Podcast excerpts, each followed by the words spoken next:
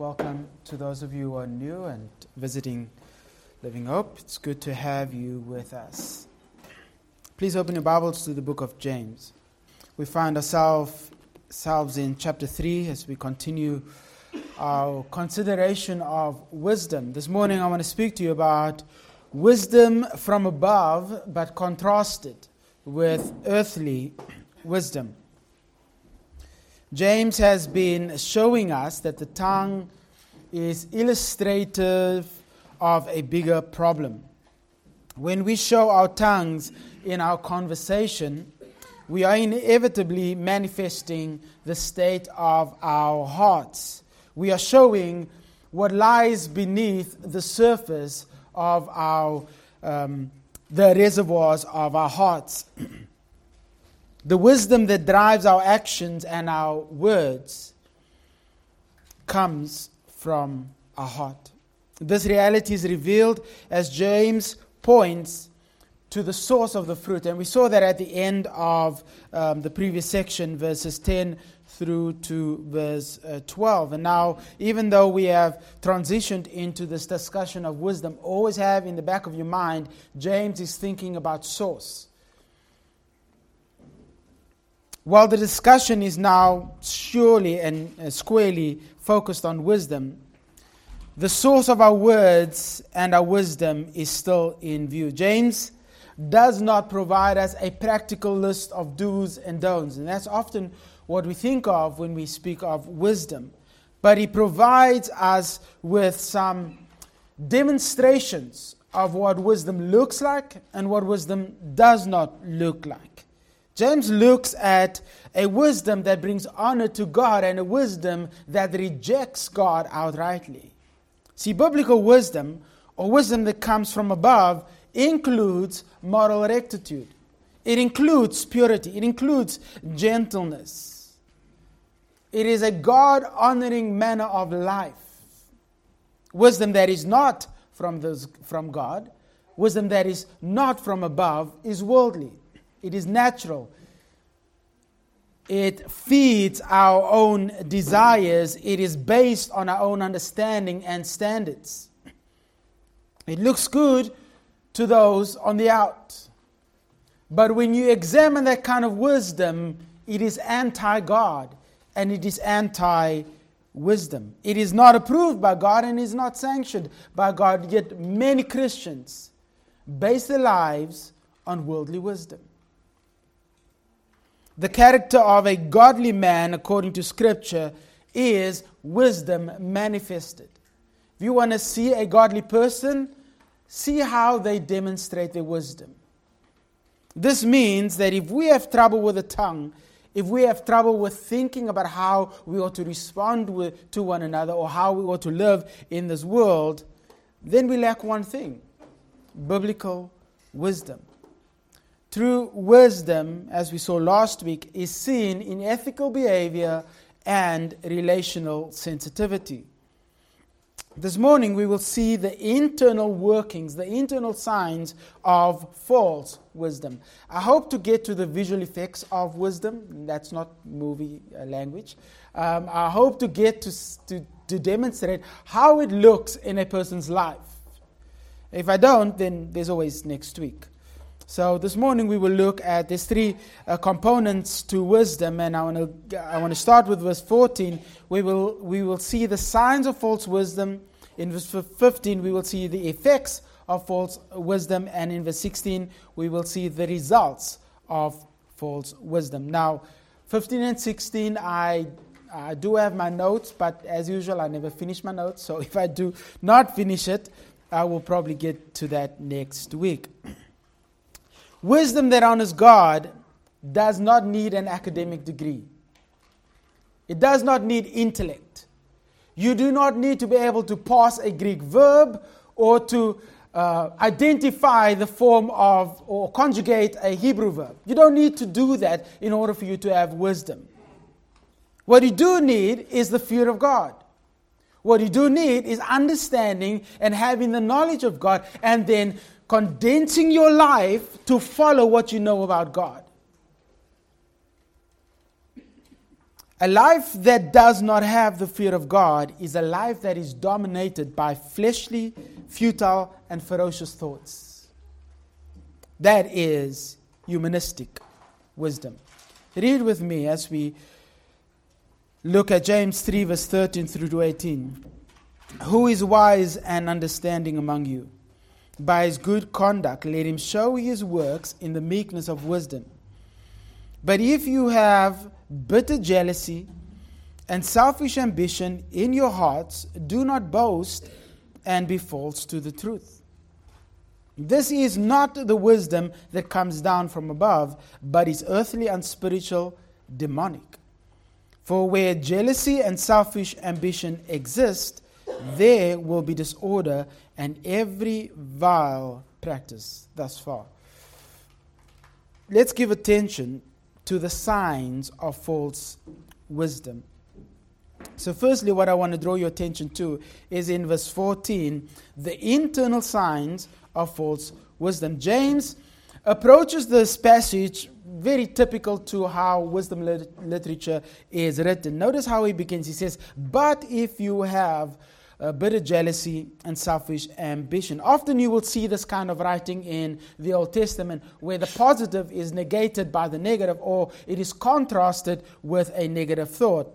So right from the offset here, James contrasts two things. He says, but if you have bitter jealousy and selfish ambition, which is contrasted by what he mentioned in verse 13, which is meekness and showing good conduct. So good conduct and gentleness or meekness in wisdom, when it is shown, is contrasted to this kind of life, this kind of possession, bitter jealousy and selfish ambition. Now, verse 14 is diametrically opposed to verse 13. These two are opposites. The way that the English is written gives the idea that this is possibly true of a person. And it may seem that way in English, but that's not the sense in Greek. It says, but if you have, basically, that this is what you possess. Not potentially. This is true of you. So if you have bitter jealousy and selfish ambition in your heart, do not boast and be false to the truth. It is an awkward statement. It is an awkward sentence. And we will take the time to unravel it and see what James actually means. When James writes this, but if you have these qualities, he's presuming that reality. He's presuming that you already possess these two things. Now, when I say, for instance, if you go to the shop, what do you presume should come after that? The word then, right? Because we never use sentences without, if sentences without the word then. So if you say, if you go to the shop, then bring me some, or please bring me some, it stands in place of then. James doesn't do that here, and so it breaks the sequence, and it does that willingly. If you read the sentence again, just think of the word then, where it should fit. But if you have bitter jealousy and selfish ambition in your hearts, then should fit there, right? Do not boast and be false to the truth. But it doesn't provide the then. What it does is it contrasts it with a negative command. And I'll get to that in a moment's time, why James does that. So he gives a negative command to help us understand why these two things are so bad. Good behavior in verse 13 is contrasted here with bad conduct. The two bad things that James highlights is bitter jealousy and selfish ambition. These virtues reside in the heart of this person. It permeates and dominates the heart of this person. James wants us to see that external problems, the way that we deal with one another, the way that we respond to life, the way that we do things in life, comes back to what is in our hearts. The reason we do not honor God in our actions is because we are resistant to His grace in our hearts. So James highlights these two virtues. bitter jealousy, and selfish ambition. What does he mean by these two things? What are they? And how significant are they in this context? Somebody asked me the other day, why do you only stay in the book? Why didn't you always, like most other preachers, you corresponded with other verses? I sometimes do that. I think it's helpful. But Paul doesn't explain James. Maybe Paul's use of a verse is helpful to understand a specific thought in James. But Paul does not write with James's words in mind. Neither does James explain Paul. James explains James. He writes to an audience, a specific audience, and he's given all that they need to understand what he means. So I don't need to go out of the book to explain what he says. Sometimes I do, especially if it's a Jewish thought that I need to use and just support what he's saying. But for the most time, I'm trying to give you a Jewish, Jamian or Jacobian perspective of his own writing. The person that James has in view in verse 14 is a person that has banked on a wisdom that comes from this world. A person that is filled with something that is natural to all of us. A person that is characterized by a heart that has bitter jealousy and selfish ambition. This is anti-wisdom. This is not wisdom that comes from God. This is wisdom that is characterized by a person who cares only for himself, a person that only has his own good and his own thoughts upon himself and for himself and does things to benefit himself. This person's heart is not set on God and therefore not the people of God. So James points out the internal problem of why it is so easy to lose control of the tongue. Why it is so easy to hurt people with the tongue. In the previous section, I pointed out that James alludes to the heart. But here, he points right out, he points to the actual thing, which is the problem. Notice what he says in verse 14. If you have bitter jealousy and selfish ambition in your hearts. Now he mentions what the actual problem is. It is that your heart is the problem. What you possess in your heart is what the problem is. Previously alluded to it, but now it tells us exactly what the problem is. What is meant here by this phrase, bitter jealousy? Some translations have envy or jealousy. Either way, it's the same thing. Both is fine. But this word is modified by a little word called bitterness. This generally relates to how people view other people's possessions, and you can have envy for that, or it could be jealous over what you don't have, and generally that's how it is used, but it's actually a positive word. It is a word that we get the idea from zeal from, to be zealous for something, to be passionate about something, to do something for the glory of God very zealously. But it can be used negatively. And when it is used negatively, it relates to something that is done with passionate zeal in the opposite. Something that does not glorify God. Something that does not bring joy to God. This kind of envy relates to bitterness and violent thoughts, actions that results from when someone is challenged and he doesn't like it. When you lose a position or a status. Respect, for instance. This word is already used, the word bitter is used in verse 11. Take note how James uses it there. He says, does a spring pour forth from the same opening both fresh and bitter water or salt water, as some translations say? The bitterness there is used in a literal sense. Water that is naturally tastes bad. So James uses it figuratively, same word, here in verse 14. And he says, if you have a bad taste of jealousy in your heart. In verse 11, James speaks about the problem of bitterness as it relates to what remains behind after you tasted junk water, sink water. Have you ever drunk sink water? Don't try it. It's not good for you. But it doesn't taste that good. I remember, was it Joburg? It was Mapumalanga. And I, normally at home, I would just open the tap and drink the water. Yeah, don't do it in Mapumalanga, at least in the area that I was. There may be good water elsewhere. But this was a very unique aftertaste. It was like a mixture of petrol, diesel, and bleach. And yeah, that bitter aftertaste is what James has in mind here with bitterness. It leaves a stain. It leaves a bad aftertaste. It's not enough that we have jealousy, but he says it is bitter jealousy. It leaves a bad taste in your heart. It stains your heart with bitterness.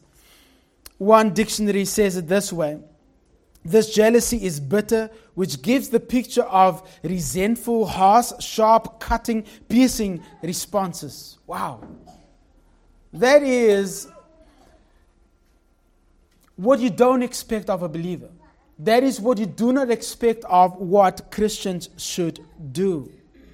But James is speaking here in the context of teachers, and yes, it is much wider than that, in that he's already transitioned to my brother, so it is much wider than that. But in the context of those who are teaching, if those who are teaching are disrespected, think of that bitter jealousy that comes out. Why? Because of the fact that you've been challenged, the fact that you've lost a certain respect, and you are vying for that status. You're trying to protect that position. And so you, because of the self-exaltation, because of this jealousy that you have for your own status, you react. It is bitterness that resides and permeates the heart. When James says, notice the verb that he uses here. If you have, and we may not think that that is a verb, but it is verbal, It doesn't mean that you may or you may not have. It literally means that you possess and you hold it. You have it. It's yours. This is something that you actively, constantly, and as an ongoing reality have in your heart. It dominates your heart. It's a passion that permeates your existence. You want it so bad that you're controlled by it. Could be anything. Could be a dream.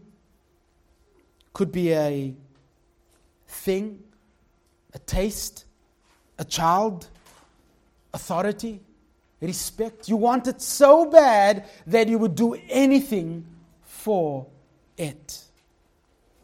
When we think of bitter jealousy, we think of desiring something external to us. James is talking about something that is in our hearts that has taken possession of us, and we are controlled by it. The person is driven by this passion. He's looking inward. It's an inward control that captivates one's heart and therefore dominates one's passions. One person says it this way: this inward control controls the person to such a degree that it dominates the thought life of that person to such a degree that nothing makes sense until we possess that thing. Makes sense, right? It's so important to you that life does not make sense until that thing is attained. Could be anything, internally or externally to you, anything. Self-centered passion permeates this kind of individual. This bitter jealousy describes a heart that is unsatisfied with God, a heart that is not content until a desire is met. The sad thing is that this selfish bitter jealousy can never be fully satisfied. because it's not set upon it God. It's not set upon what God is able to give to the person. It's set upon self. Let me illustrate it this way. You go into the mall and you see a drill.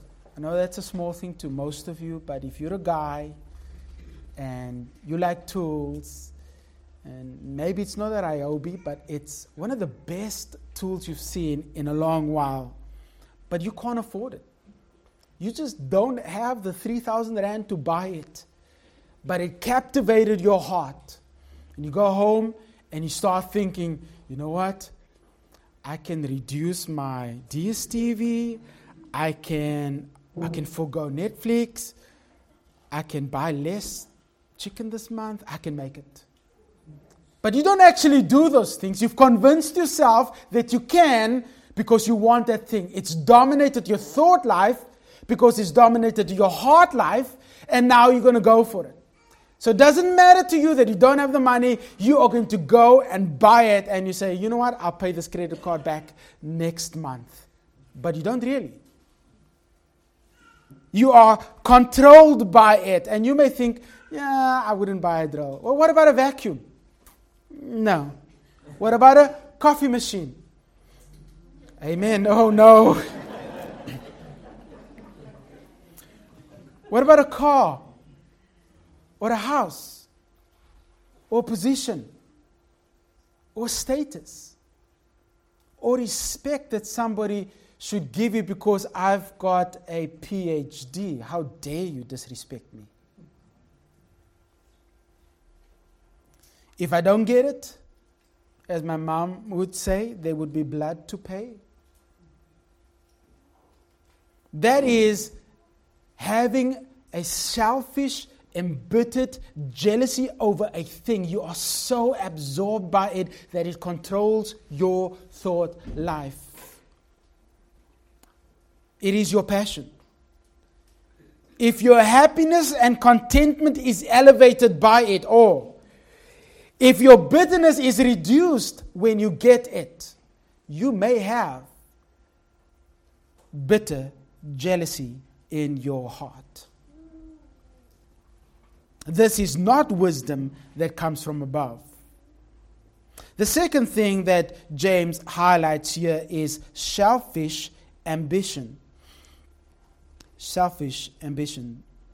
This word originally meant to spin wool as for personal gain.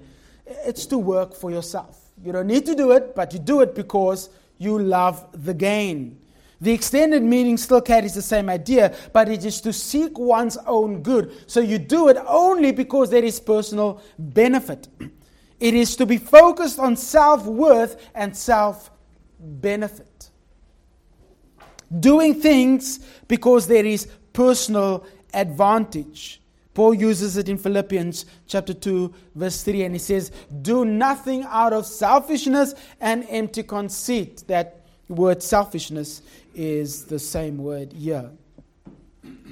In classical times, and I like this because it kind of explains a lot about politicians, but in classical times, the Grecian classical time, it was used, quote, of those who serve in official positions, such as politicians, for their own selfish interest and who, to that end, promote a party spirit or faction, end quote. Yeah. I mean, I don't need to say much about that because you can just look at our own politicians and, yeah, that is them described perfectly. Behind this word is self-fulfillment, personal gratification. Both words that James used looks inward.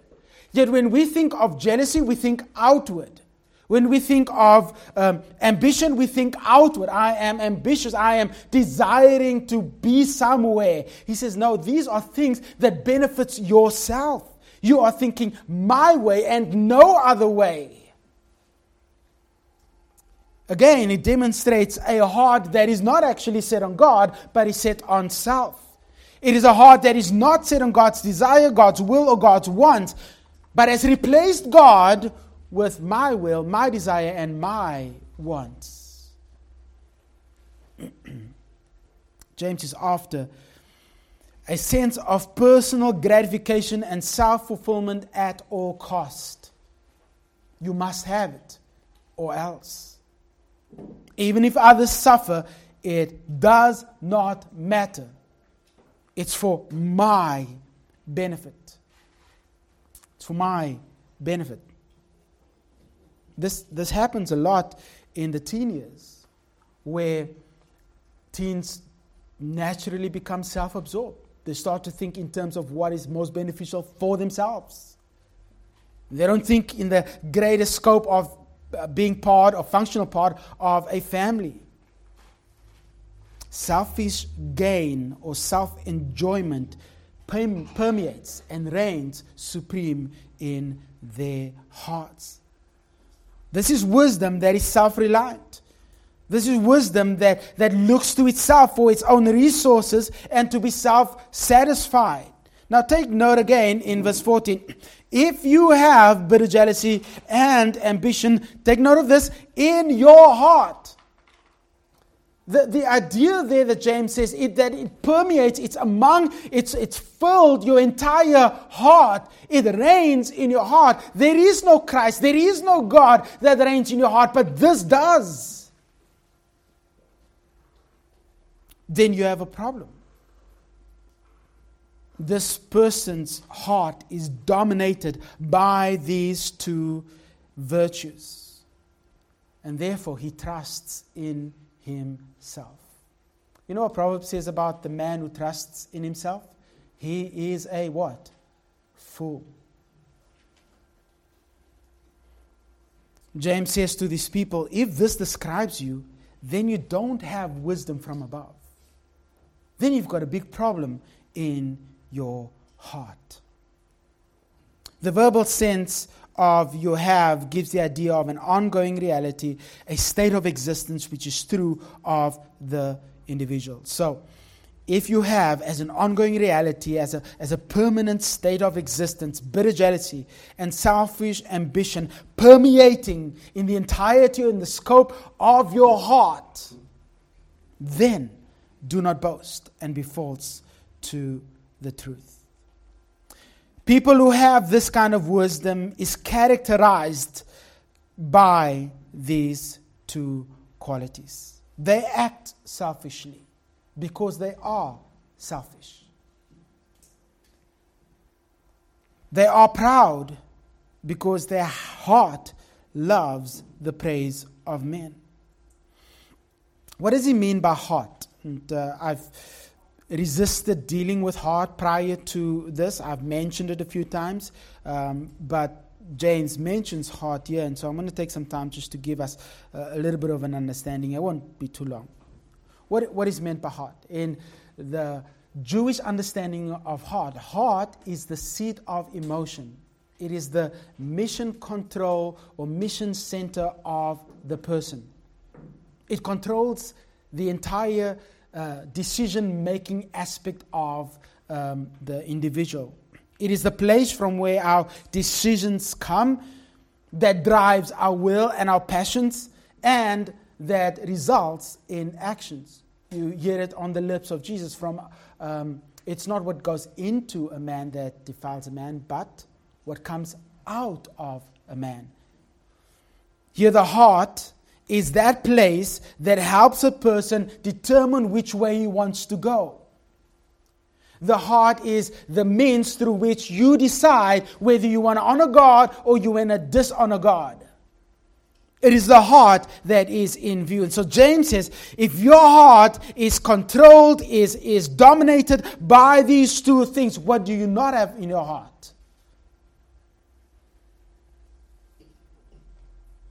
The heart is dominated by a person's self-inflated view of himself, and therefore driven by passions that exalt self. We see this often today. Think about how people want you to affirm a reality that they are passionate about. Ideological manipulation is what I call it. You have to say what they say about themselves because they want you to believe what they believe about themselves. They are zealous for their own desire. There's, I remember reading this earlier, I think it was in Feb, when Peter spoke about the golden rule, it sparked a thought. There's now a diamond rule and a platinum rule. I don't know which one it is, but it's elevated, it's quote unquote, bettered the golden rule. So it is better than the rule that God gave. The one rule, whichever it is, platinum or diamond, you can go and check it out.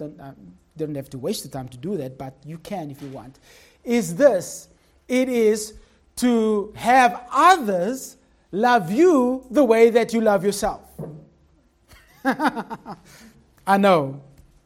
It is to have others view you the way that you view yourself and to have them affirm your view. Isn't that what we're seeing in our society today? That is supposed to be better than the golden rule. If you ask me, that is a step back.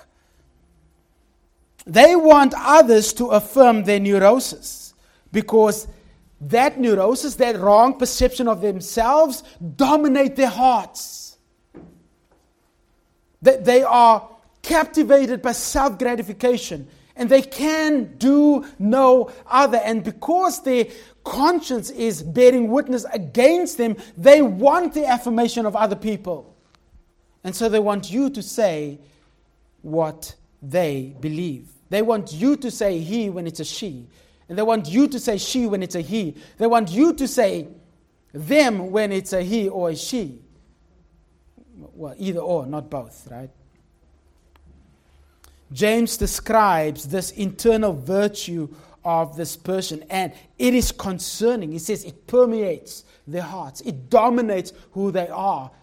These people do not have wisdom from above. This is who they are naturally. They only display bitterness. They not only display bitterness, but bitterness is seen externally because it resides firstly in their hearts. So James connects the source of bitterness to their hearts, and therefore you can expect the behavior of bitterness and jealousy and selfish ambition to be seen in their lives as well. So what James wants the reader to see here is that this wisdom does not and cannot come from God. It does not relate to faith. Now look at the second half of verse 14, and it is probably the most complicated aspect of this verse. He says, but if you have bitter jealousy and selfish ambition in your heart, and I said, in brackets you can add the word then, because that is expected. But instead of then, he says, do not boast and be false to the truth.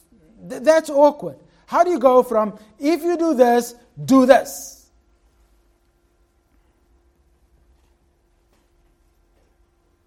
The action that James has in view here, do not boast and be false to the truth, gives the idea of stopping suddenly. And I'll get to that in a moment's time, but keep that in mind. So this is the completion of the thought, if you have, do not boast. And let me try to make sense of this. What James is after is, if jealousy and selfish ambition has found a resting place in your heart, then you should not boast about the truth. There is nothing to boast about because you have no true relationship with the truth. So let me explain that. The command here that he gives, do not boast, and it sounds passive, but it's not actually passive. In Greek, it's much harsher. It literally means stop right now. When dad calls to the daughter, stop now. That is what James is saying, that the force of this verbal command is, please stop it. Stop boasting. It could be translated, stop being arrogant, and some translations go that way, and that's okay. It carries the same idea. This kind of boasting comes from selfish or a self-centered heart. And so he says, stop it. Don't take pride in this. Don't think that you have something to boast about. It does seem out of place. But understand what James is talking about here. They are the ones who claim in chapter 2 that they believe in God. And he says, oh really? You do? Well, even the demons do. They are the ones to claim that they love God and that they are obedient to the truth, yet they do not care about their brother and sister. They are the ones who say that they live according to the law, yet they do not apply the law when it comes to how they treat the poor in their church. They are the ones who says, well, we have the law, and yet as they look into the law of liberty, they walk away as if the law of liberty has no authority over their lives. And James says, stop boasting in the truth. Because you've got no real relationship with the truth. How do I get to that? Look at the full sense of what he's saying here. Stop boasting and be false to the truth. And the idea here is stop being proud about the fact that you have the truth, because if you do continue to make these claims and statements, you are lying against the truth.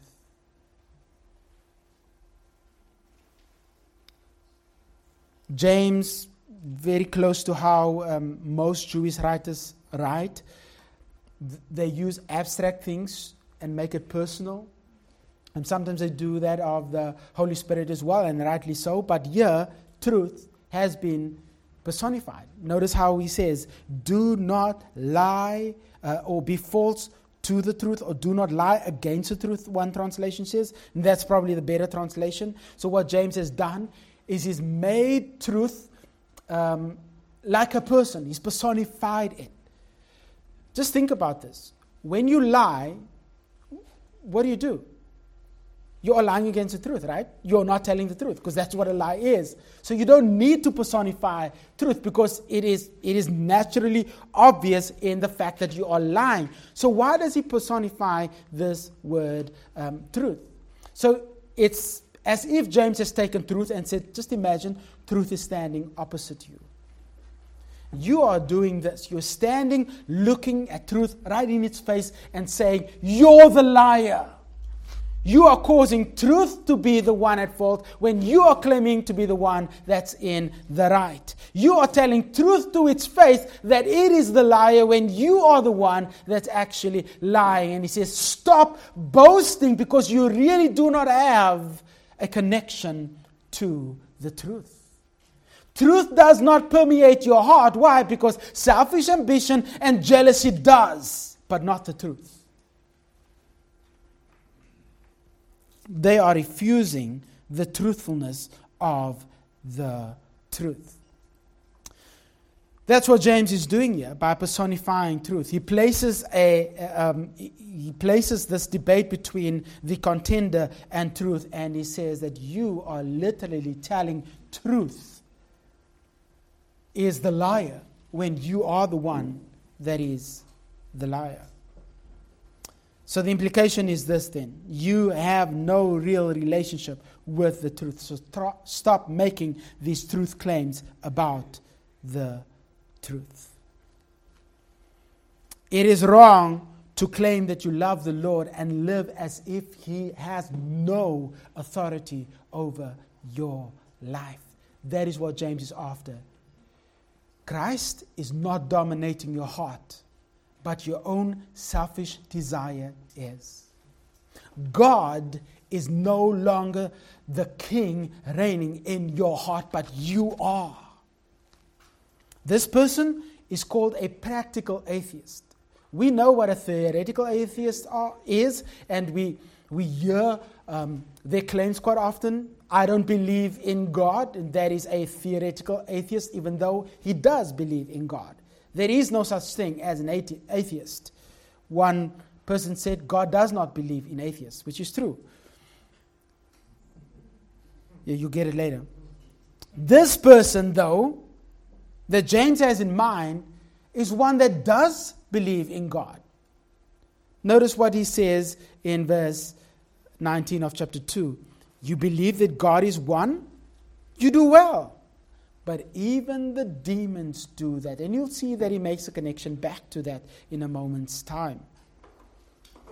This person claims that he knows God. He claims that he has the truth. He claims to believe the truth. He claims that he loves God's people, but there's nothing to show it.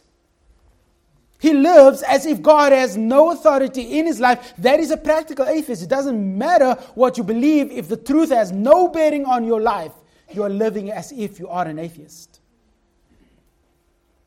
It is not good enough to say, I believe in God, and not live for God. It is not good enough to say, I love the truth, but then the truth has no authority over your life. Oh, I wish that the Christian world would wake up, because I see this so often. We say that, oh, we are committed to the truth. The Bible is the Word of God. Oh, really? It is. Let's take it to how you walk. Let's take it to how you deal with your taxes. Let's take it to how you deal with perversity and your purity. If God is God and His Word is authoritative in your life, who then controls your life? Not you. Yet, it is so often, I hear so many sad stories of how pastors have left the faith, or they have stolen money, or they have they had to step down from their role as pastor teacher because of the perversion that is controlling their life. You know what? Paul and Peter does both of them do this.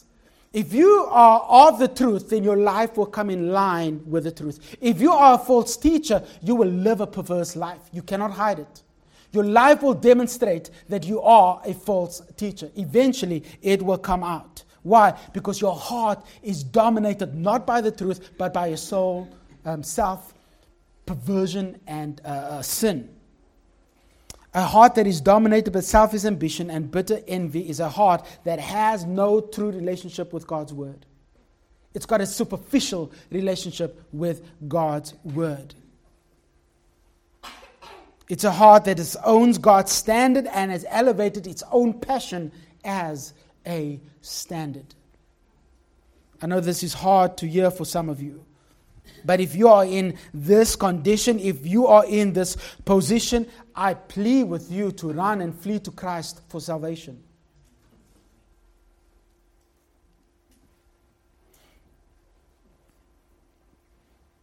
How much time do I have left? Okay, let me go on. So first of all, James gives the idea of the quality of a person that does not have a wisdom that comes from above. He's dominated by his own sinful heart. The second reality is that the essence of false wisdom. Verse 15. The essence of false wisdom. This is not the wisdom that comes down from above, but is earthly and spiritual and demonic. Where did you hear that word before? Chapter 2, verse 19. You believe in God, that God is one, you do well, even the demons believe. Again, like I said to you last week, James goes back to previously mentioned themes because he's drawing all of those things in this thematic peak and says to them, well, if all of that is true, then you should walk and live in a certain way. James now moves to show how vastly different this kind of wisdom is, the one that is just mentioned. He wants his readers to understand that false wisdom can cause chaos and cause people to live in contradistinction to the truth. Why? Because the truth does not dominate their lives. Note the separation. It begins in verse 15. This is not wisdom that comes down from above. Now, I'm going to get to this phrase later on because he mentions it back down in verse 17 as well, from above. But it does relate backward first, talking about verse 14, in saying that the bitter jealousy, and the selfish ambition, this is not the wisdom that comes down from above. This activity describes the ongoing, continuing nature of wisdom that is not heavenly, it is unspiritual, it is not godly. So then what James is saying is that by its nature, it is earthly, natural, and demonic. So if you are in the realm of bitter jealousy and selfish ambition, what you are actually saying of yourself is that you are earthly, unspiritual, and demonic. Now, I'll get to those three. Don't be scared yet. You will get scared when we get to the demonic one, but don't get scared yet. What is meant by these three? Firstly, before I get to earthly, he says that this wisdom does not come down from above. And when he uses that word, coming down from above, it's how the Jews spoke of coming down from Yahweh, or a gift that comes from Yahweh, directly from the bosom of Yahweh. It is used in chapter 1, I believe it's in verse 17, verse 18. It says that we have been born from above. It is what God does on our behalf.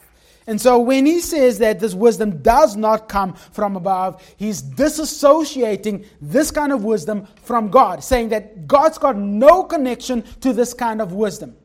So don't claim to know God if you have this kind of wisdom. This is counterfeit wisdom. It is secular and not spiritual. So, first of all, it is earthly. Indicates that this person who opposes the truth, does not live according to God's word, he is natural, he is earthly, he is secular. It is not from God. It defines a man or a woman who can theorize things and come to a logical conclusion all by himself without the help of God. Natural wisdom. Naturally being able to come to a conclusion. God has given us as faculties, and they are good for doing math. And I will not go down the venture of A plus B equals. We will not go down that route. But nevertheless, those are natural faculties. And James says, if that is all that you have, and that's all that you are banking on to live your life as a pleasing act of worship to God, then you have nothing. This is not the kind of wisdom that God wants. This means if you look at nature, if you look at the natural world, and that's all that you bank your life on, you have nothing. You don't really have wisdom. This kind of wisdom finds its source in the natural aspect of life, not with God. This earthly, the word earthly is contrasted to the heavenly or from above. So it is not from above, but it is natural, it is earthly.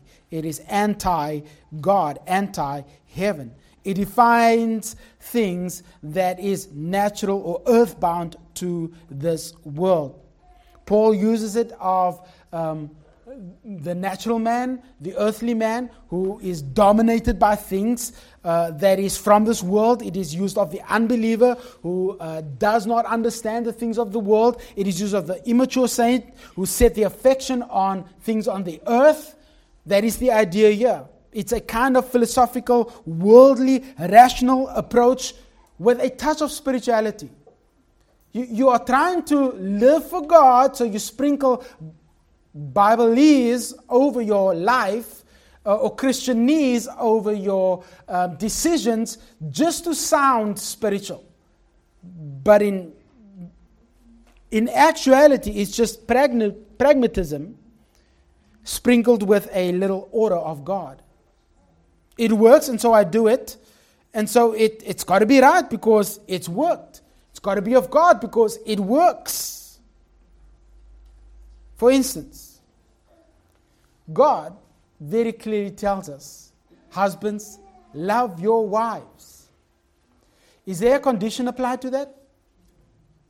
Not at all. Not at all. So even if your wife is unlovable at a moment in time, what is the command? Love your wives. Even if she burns your steak or your chop out of spite. Or even if she does not do the dishes that your mom taught you to do the dishes. And I know that's a silly thing, but you get the point. The command is to love her regardless of how she treats you. Wives, submit to your husbands. Is there a condition applied to that? No. Actually, in that case, it is. In all things, there is a condition. But that is very wide. In everything. I can see one guy smiling at least. I know he's probably going to go speak to his wife now. But the point is that these are clear commands.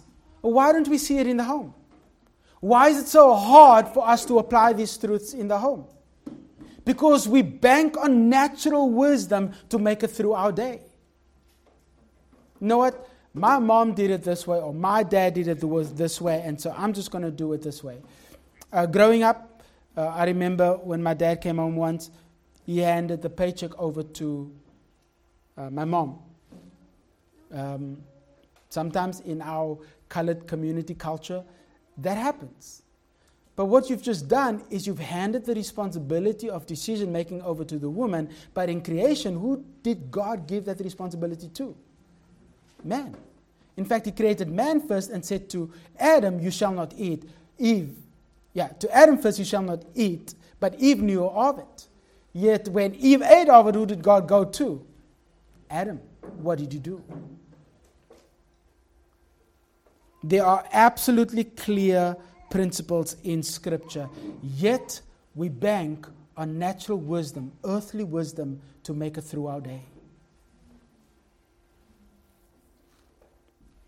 This kind of wisdom is self-pleasing with a scent of Jesus talk.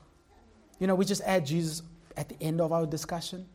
You know, I decided to buy this house. I can't afford it, but you know, the Lord is good. No.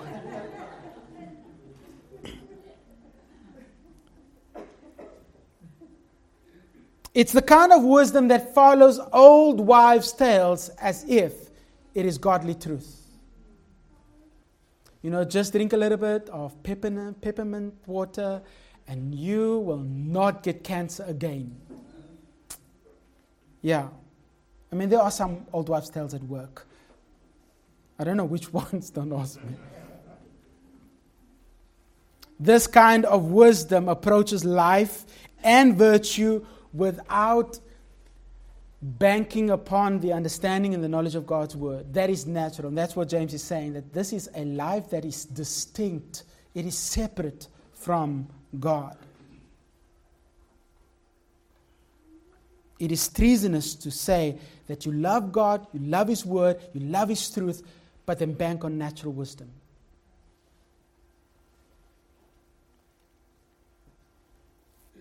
Natural wisdom should not be confused with God honoring God-given wisdom. Common sense is not wisdom. Even a dog has common sense. A dog knows not to run through brushes because sometimes snakes, they lie in a brush. A dog knows that by instinct. But what do kids do? I'm just saying, a dog has sense.